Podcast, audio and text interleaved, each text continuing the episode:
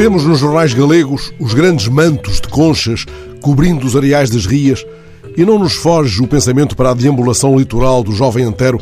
Não sentimos a espuma idílica daqueles versos das primaveras românticas em que ele se afirma concha das praias que anda batida da onda e de vaga em outra vaga não tem aonde se esconda. Estas não são as conchas que esperam a mão protetora de um menino.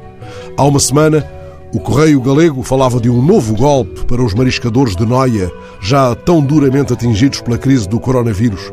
A faturação de dezembro descera para metade devido aos constrangimentos impostos à restauração.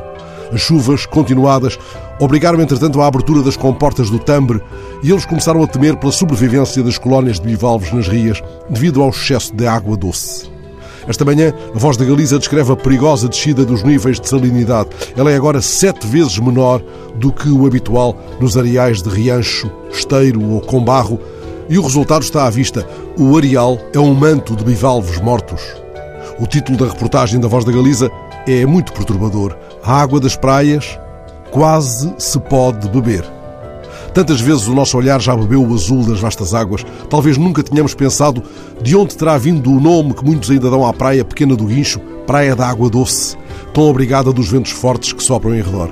Talvez seja disso, dessa dança interminável entre sal e vento, soprando numa estranha canção de Arnaldo Antunes, que nasce o doce do mar.